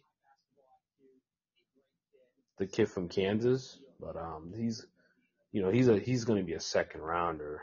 So some people don't like him because of his attitude. He's not really motivated, but if he can motivate, we'll see. You know, I think they would, would reach for him. I would, I would reach for him.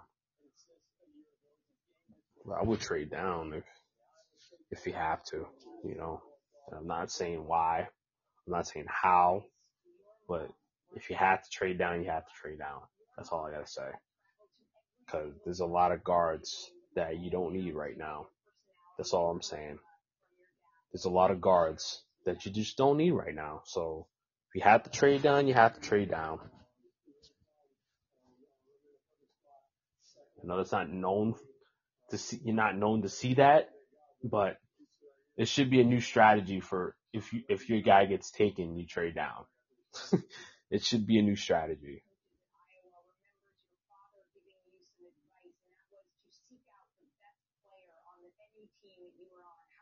Not saying anything, man. But if they lost Jrue Holiday, which they did, they would be looking for a guard right now. That would make sense for them to look for a guard because they did they just traded away Jrue Holiday, and we all know Eric Bledsoe. Come on, man, are you the like are they really dependent on Eric Bledsoe to be the future of their team? Come on. Usually when you trade away a guard, you're probably saying, you know what, let's see if we can get someone in the draft that can be somewhat of a replacement to what we had in Jrue Holiday. So I think that's where they'll probably be leaning at. They'll probably be leaning for a guard.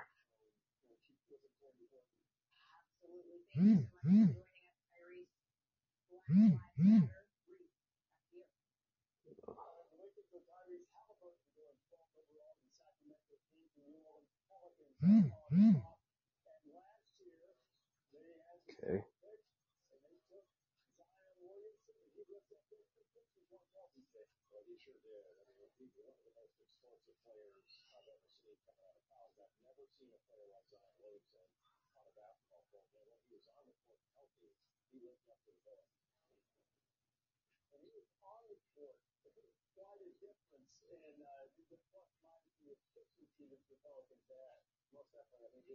Oh yeah, they still, yeah, they have Zion. So why not get yourself a point guard to play with Zion? You know,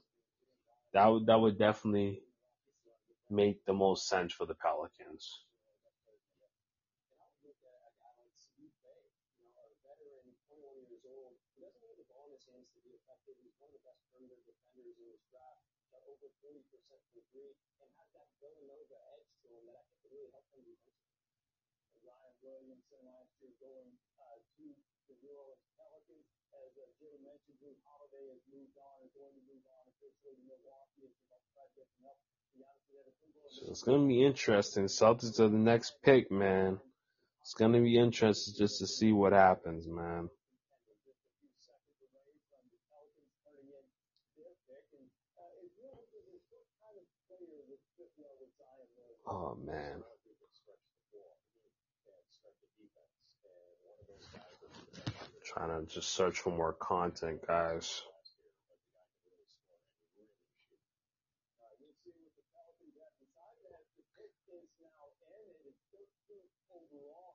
Because I wanted to talk about more than just the draft. Sometimes there can be some dead time, and I don't. I want to fill it with other topics or other things to talk about. See what the Pelicans picked. I think that's a great pick. Man, they they they they're pretty good at making picks, man. That's a nice pick for them, man. It's pretty close too, man. Pretty close to home.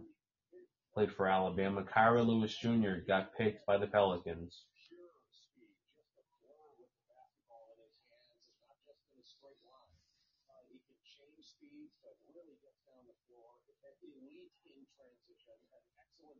And then they have the other kid, um, that's uh, Shai Gilgeous's uh, cousin. So they have him that would, you know, he came from uh, Virginia Tech. They drafted him last year. They drafted him. They drafted the Hayes kid from Texas along with Zion. So they, they have they have really done well drafting, man. They done they done well with it, man. Uh, yeah, so it's up to Danny Ainge to actually make the best move at this point because the guy that's available is available. So let's hope that he makes the smart move here. Let's let's hope he doesn't overthink it because the guy that's available, it, I don't think he's the. He may not be the best, but it's at least something to put out there, you know. It's still something to put out there. Someone that could, you know, make that could make a difference, you know.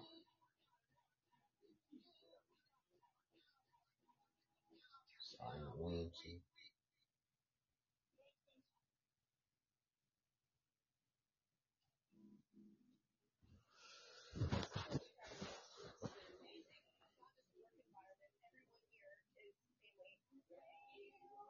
But I'm waiting to see how high school basketball is going to be. Like, that's going to be the thing that I'm trying to figure out, particularly locally. But, uh, all 50 states. I'm in English, right?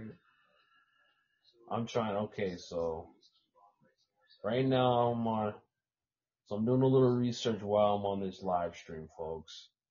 So, uh, I'm gonna look up for, I'm gonna look up, Max Preps has an article, according to maxpreps.com, they have an article listing the top teams in each state. So, I'm gonna line up, you know, all, all the New England states, because if you've been paying attention to my podcast, which I've had 40 episodes already, I really have done a, a I've done, I feel like I've done a great job of covering, you know, high school basketball in the New England area more than possibly any, any person has ever done before. Like at that level. Unless you're like following like local newspapers and stuff like that.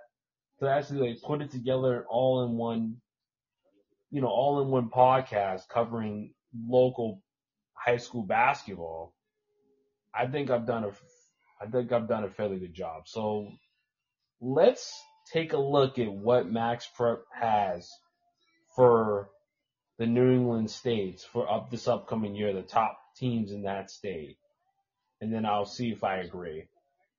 Cause I think I know a thing or two about a lot of these schools locally. So Max Prep has Windsor, which Windsor's um from Connecticut. So I'm gonna pause that. We'll get right back to that after you see what the Celtics are gonna do. They have less than 50 seconds to go. We all know this is this is my team, and as you could, sh- I showed a lot of, lot of um, a lot of bios earlier in the show. talking about how frustrated I was that the Miami Heat beat us in the Eastern Conference Finals. So let's see if we are willing to look towards fixing some of these issues that we have.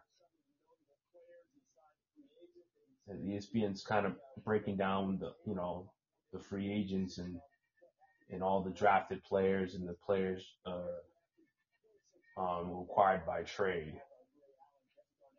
So they're, they're they're going way back to like the 08 days.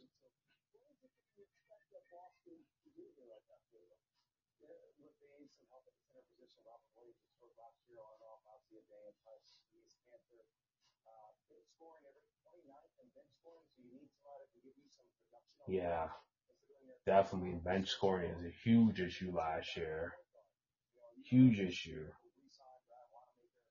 we was hoping that Carsen Edwards would have been that guy, and he never was. Still, he still, he still has a chance to be that, but just wasn't that last year.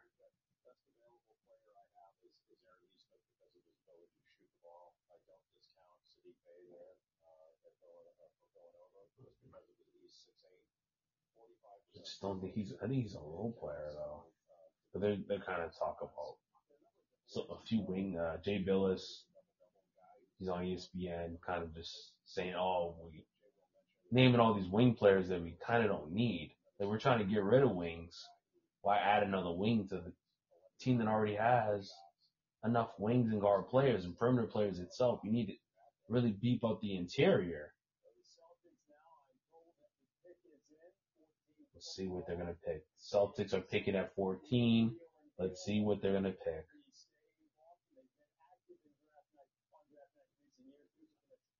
Yeah, right. They're active on draft night. They have them.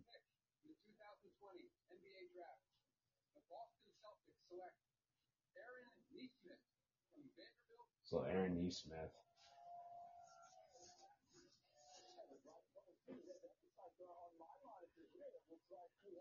I mean, I actually like this pick because he's a really good shooter. They need shooting desperately. Like they need that more than anything else.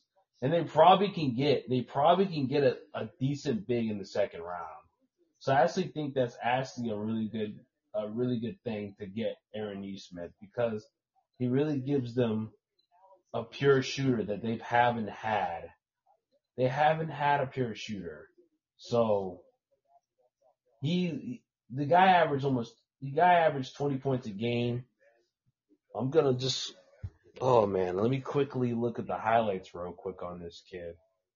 Aaron Nesmith, Vanderbilt. I think it was a smart move because you, you're gonna need, you need shooting more than anything.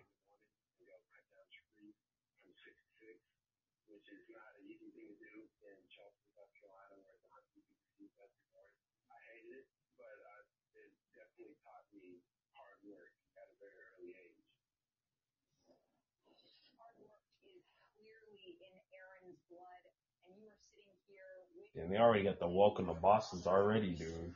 Sheesh. Already.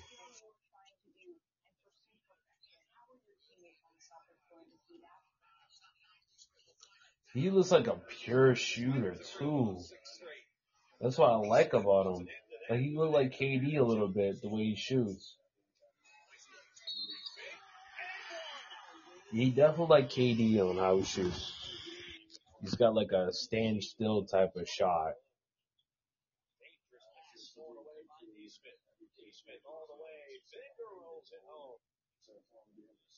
But man, we have so many wings. You better get rid of Gordon Hayward, dude. At this point, because you you consider him another wing.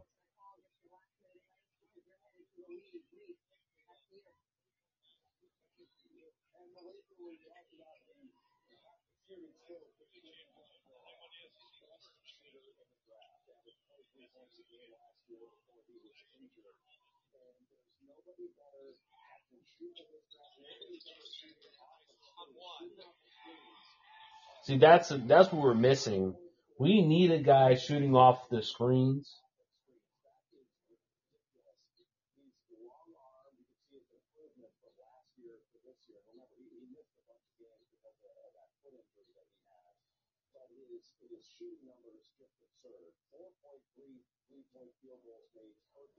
That's he shot fifty two percent from three. That's ridiculous. I think he got hurt though. So I mean that's kinda kinda iffy because he did get hurt. But um yeah. We still got the twenty six pick and I still think we got plenty of centers that are that could be available at that spot. So we needed a shooter, and he's definitely that. He's definitely a shooter. Shoots the ball kind of like KD. So I mean, I think that's that's definitely a good pickup for the Celtics. All right, so we'll get back to that. We'll let you know what the what the Orlando Magic pick in just a second. Oh man, Klay 2.0, come on. I mean, he's a good shoot, but he's not. He's not Klay Thompson, man. I mean, they just they they love to make these comparisons that are just off base. Like I'm on YouTube right now, just looking at uh, Aaron Nesmith's videos. So good job for the Celtics. They finally kind of filled the role, uh, filled the need because they really needed scoring off the bench. So that Nesmith kid could definitely step in and be like a, a, a big guy that can shoot the ball. Spread the floor out for Jaylen Brown, spread the floor out for Jayson Tatum. I think that we definitely needed a guy like that. Yeah, I was on Max Prep. Where was I? That's what gets me so mad. Cause I was on Max Prep, right? My god. Where is my history at? Hell? Yeah, I'm still learning about this phone. Got this phone recently.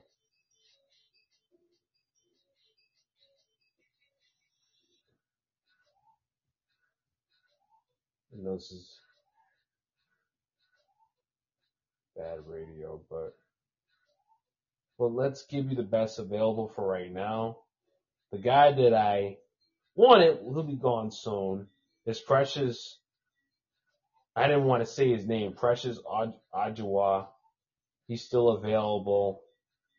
But if you believe in Robert Williams, you say, oh, he's basically that's what that's basically Robert Williams in a way, right?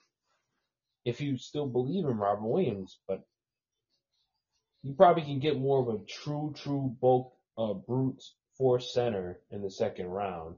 There's a couple of them still going they're going to be available. Hopefully, they're willing to take a chance on one of those guys.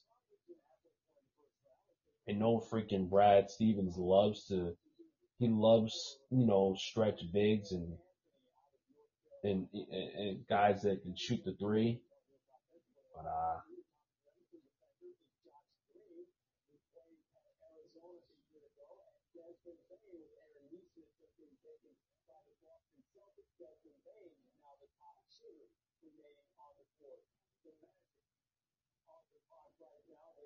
Who's the top scorer? He's being kind of like listed some, you know, positional needs. Um, Tyrese Maxey's still available. The Bey kid for Villanova is still available. Cole Anthony's still available. RJ Hampton's still available. So they see, I love it when I say, oh, I literally might say, is that that's Spike Lee? That's so weird. But you would think you would think that he would know them because Greg Anthony's from New York, right? Or Cole Anthony's from New York. So I I mean small world, but Cole Anthony's from New York, so that's probably why he was there. You know, they all know each other in New York. So Cole Anthony was able to um, go to the Magic. But yeah, it's so funny how I'll say, I'll say like, I'll literally will say exactly what's, exactly what's being picked and the, the person will be, be picked by them. It's crazy.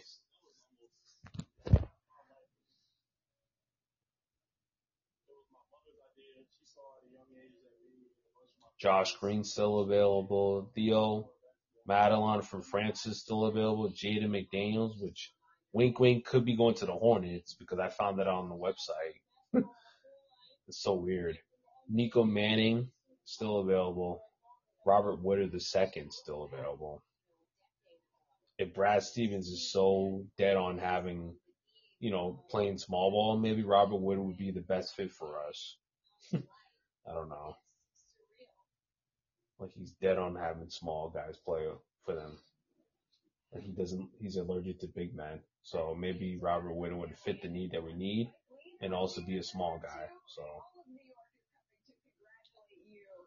You were a big time high school player, one of the best high school players. You had some injuries. What are you eager to showcase in the NBA?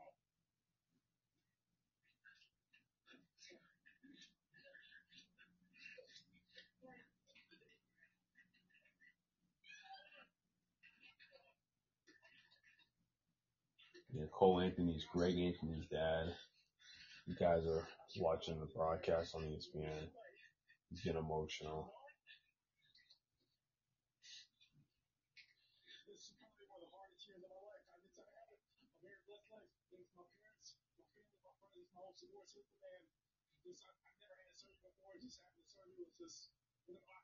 Dude, and then they have, yeah, they have this more better bigs in the, in late and later on in the draft. So I think it was great that the Celtics shot for Aaron Nesmith.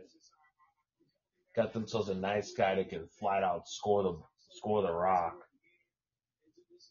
Someone that can spread the floor for Tatum and, and Brown.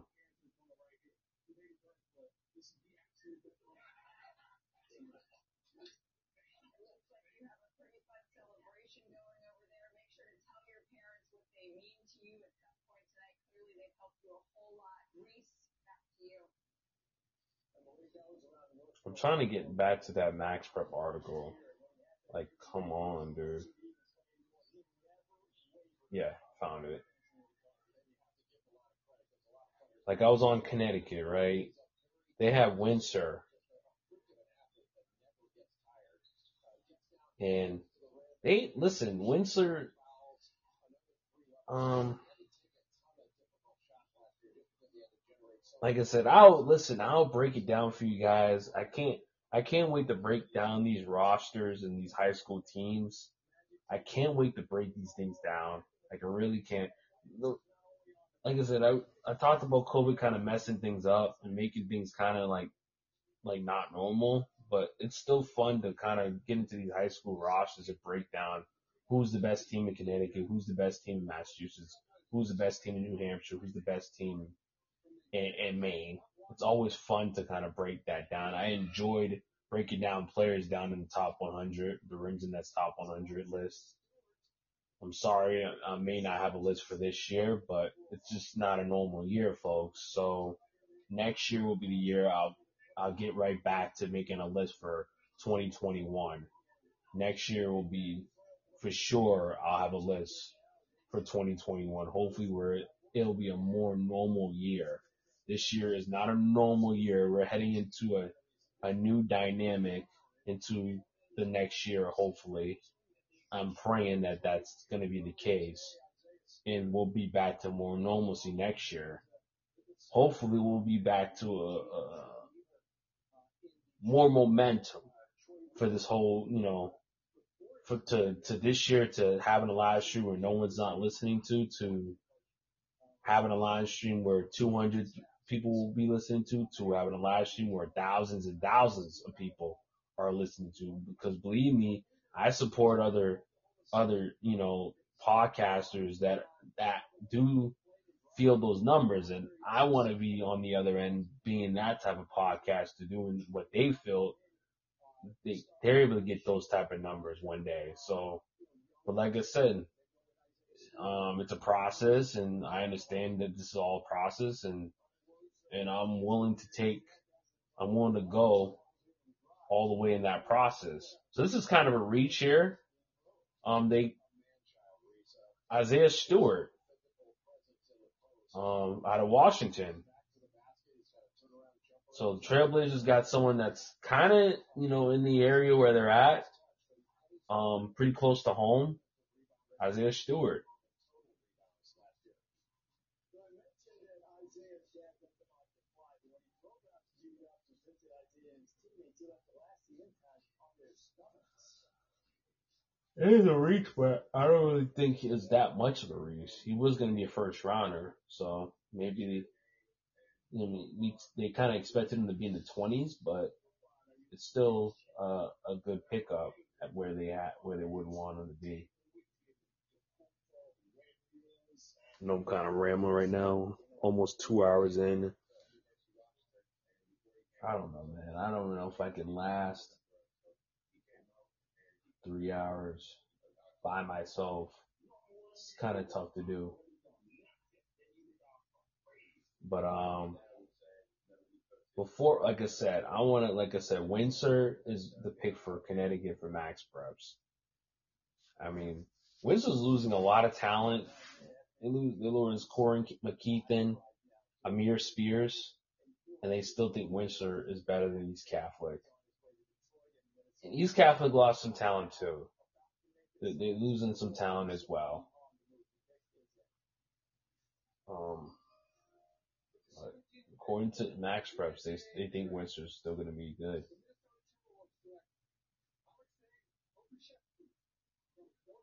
So Minnesota just got some project big out of Serbia. The guy's like seven foot tall, under 200 pounds. So he's clearly a project big. But uh, yeah, um, what was I gonna say? What was I gonna say? So yeah, Windsor. Like I said, I have to like look at the roster and break it down. I really don't really know. All I know is they lost a lot of talent in Mar- in, in Amir Spears and and Corey McKeithen, so that's to be kind of tough to replace. So the next New England states that they think Camden Academy, which won it all last year, with Bryce Lazier was the Gatorade Player of the Year in Maine. That's a tough guy to replace. Maybe the best offensive player that we've seen in Maine in a long time. So, but Hampton is they're talented, but I don't think I don't know, man. I think Maine is probably one of the more competitive states. As I, as me covering Maine last year in their playoff, you know, all the playoff performances, I thought there was, I thought that was the most competitive state. Massachusetts, you can say Massachusetts is competitive. You can say Connecticut's pretty competitive. I think Maine is maybe the most competitive. Maine and Kentucky, it, it, not Kentucky. Maine and Connecticut may be the most competitive, and then Massachusetts is third on that list. Connecticut may have the more highly caliber teams that might actually compete with other national teams, but I think Maine is the most competitive because they have a lot of high level teams in Maine. Do they compete nationally? Hell no, they don't compete nationally, but they're competitive. You know what I'm saying? Like, you know what I mean by that? They're, they're, they're competitive. Like, there's like six or seven teams that are highly ranked. I think Connecticut's the same thing. Connecticut is very competitive. Maine is very competitive. So, Hamden, I don't know. I don't, it's to be tough to just say, you could just say flat out Hamlin's that when you lose a, not, I mean, the Gatorade player of the year in Bryce Lazier. I mean, that's tough to, to that's tough to replace. But we'll see how, let's see if they, they, they can do it. Max Prep says they can.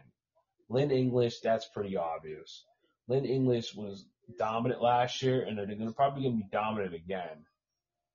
Because Adamian Basmus is coming back, the six seven um big. He's a senior, so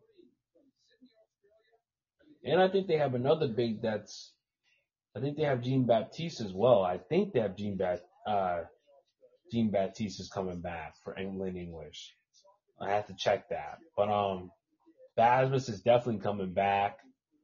And I think he'll be w- one of the better players that could be he could be all league. He could be all league. He could be all state. So I think that- that's pretty obvious. Lynn English is going to be the best in Massachusetts. If it's not them, then it's probably going to be um, what's the other school? They're they're very young. St. John's. St. John's is very good as well. Keep an eye on St. John's. They have a high level big as well that's coming back. and they had a fairly young team last year. I think St. John's, if it's not Lynn English this year, then St. John's could definitely beat Lynn English when it comes down to players. Obviously, they don't play. They don't play a lot of. You know, they're not going to have the schedule that Lynn English is going to play, non-conference wise. Or I don't even think that's the thing. COVID's going to kill a lot of those non-conference games. I mean, Lynn English played in in North Dakota last year. I mean, they played they played a great non-conference schedule.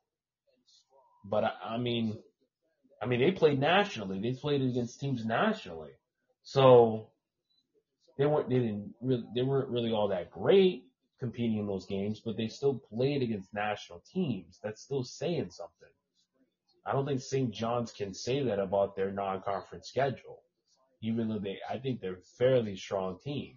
So I think all I, all I'm saying is that when it matters most, who's gonna win in March that's what I'm talking about. St. John's has a really good shot to knock off Lynn English in March. That's all I'm saying.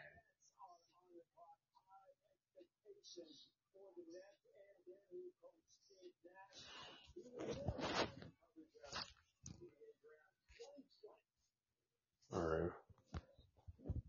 Guys, I might have to wrap this up because I do have to work tomorrow.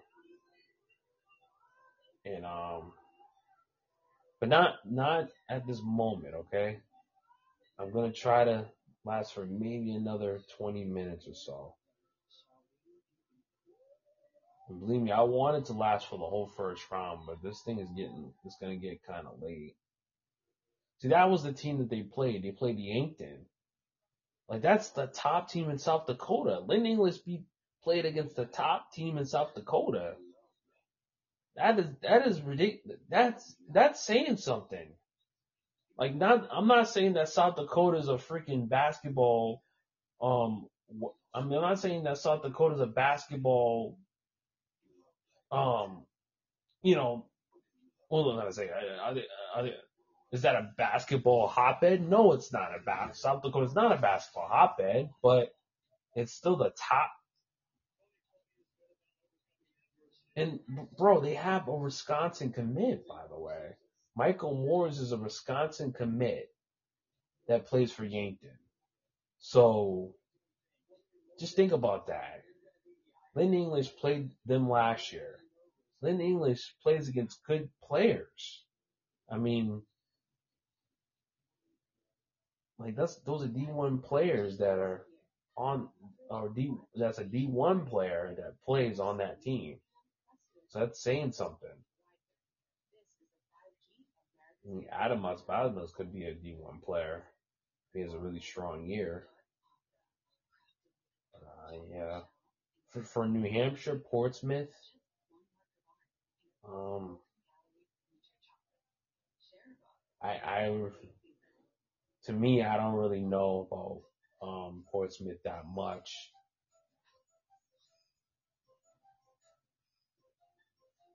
All I know is that um, Exeter you was has been dominating that has been dominating D1 for a while now. Exeter and Salem. So Portsmouth was a team that kind of came on the rise last year, but um, Exeter has been really been the team. So, but uh, Portsmouth if they really need Portsmouth, then I'll I'll definitely look into Portsmouth to see if they're a top team in that in that state.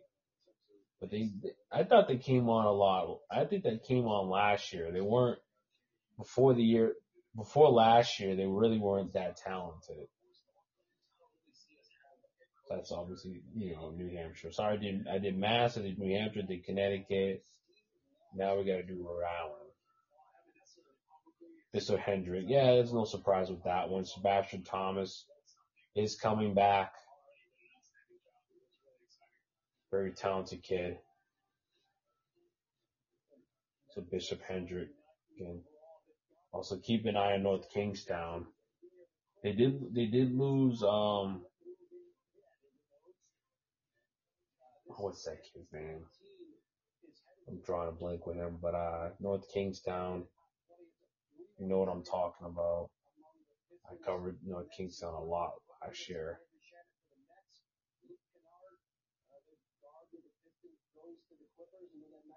And then Vermont Rice Memorial. That sounds about right. They got the Mi- Michel. Oh, I can't say his name. Not Naj. Not Naj. Najde Mele. Like to see how how different he will look. He he averaged 26 points a game last year, but he's a small kid though. But he's extremely extremely fast. With the 19th pick, the 2020 NBA draft, the Brooklyn Nets select Saddiq Bey from Villanova University. All right, so the Brooklyn Nets uh, just drafted Saddiq Bey out of Villanova. Like, uh, like I said, it'd be a nice fit around James Harden, Kyrie Irving, and Kevin Durant. uh, that's the way it's looking like right now. He won the Julius Erving Award, best small forward in, in the country last year.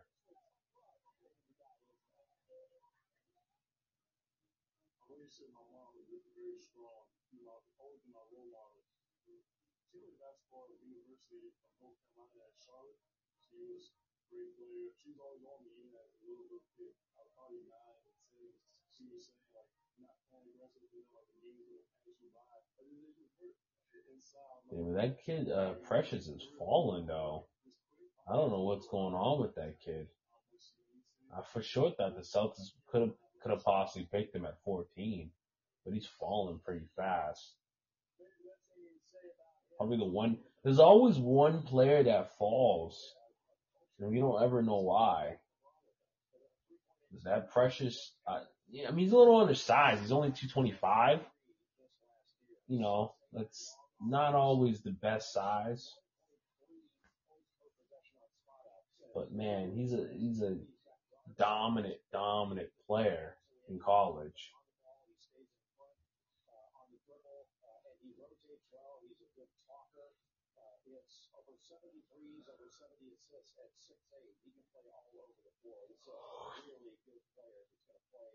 Oh man.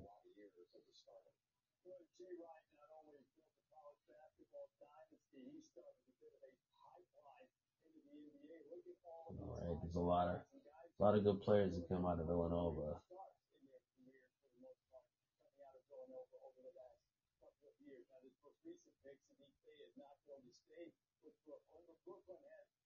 Wow. Okay.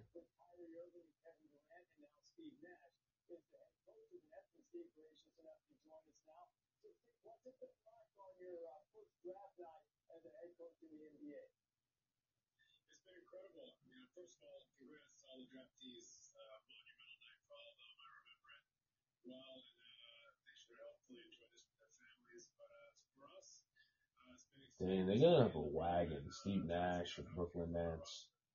They're gonna have a wagon with with James Harden.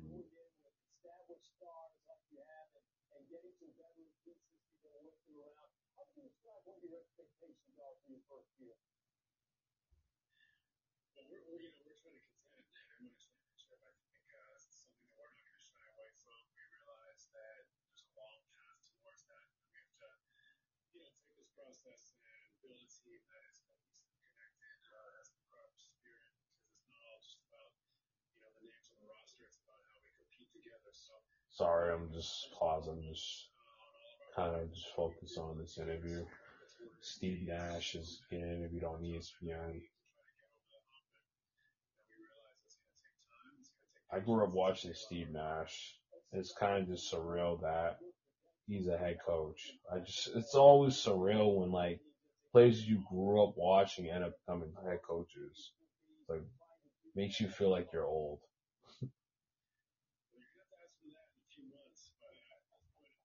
Like I felt like I watched his entire career too, which is crazy. Like I literally watched his entire career, and he's a head coach. Like it just really makes me look old.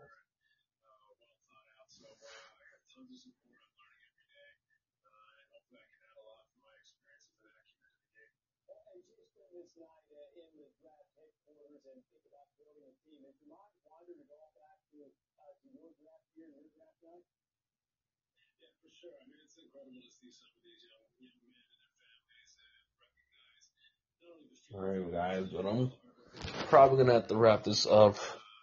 It's two hours, and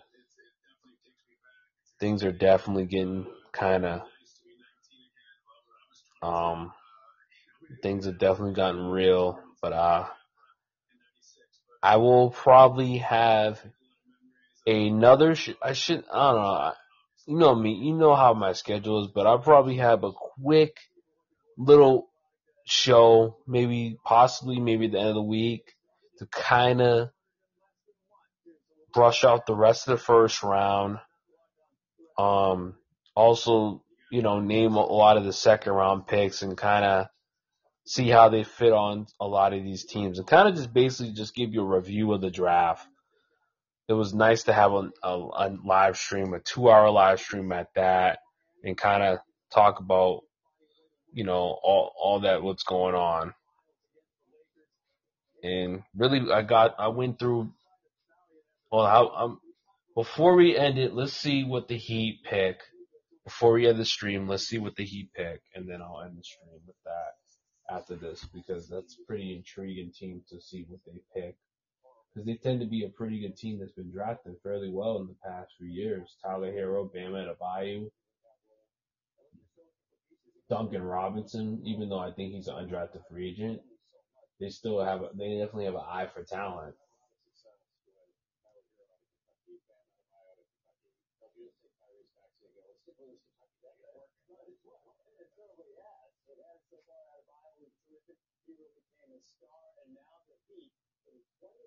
I wouldn't be surprised if they got Tyrese Maxey. I wouldn't be surprised. They could use a point guard though.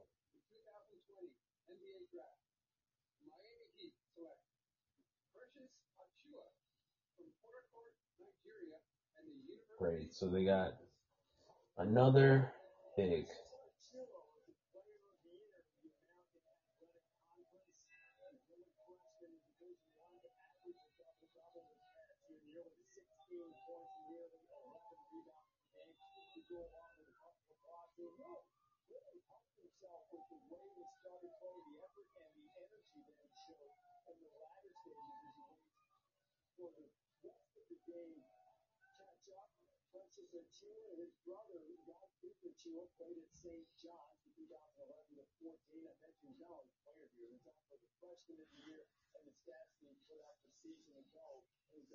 Yeah, he was a freak of nature. So the Miami just picked up Precious Achiuwa, the guy that I really wanted. Thought the Celtics could have got him because he's another Bam Adebayo clone.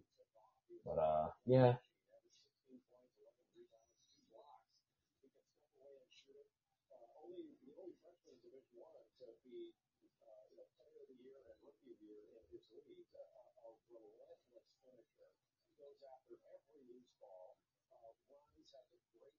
He has a, like I said, he does have a great motor, man.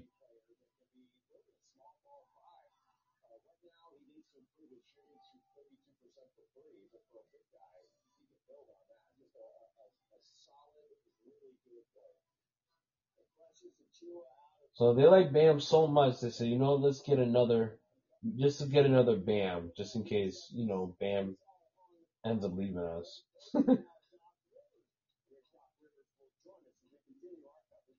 Hmm, Interesting, Doc Rivers. All right, so we're gonna end it, end the end the stream. We will definitely um have a review at the end of the week on what what happened tonight in the first round. Also in the second round, we'll also um we'll also um name notable picks.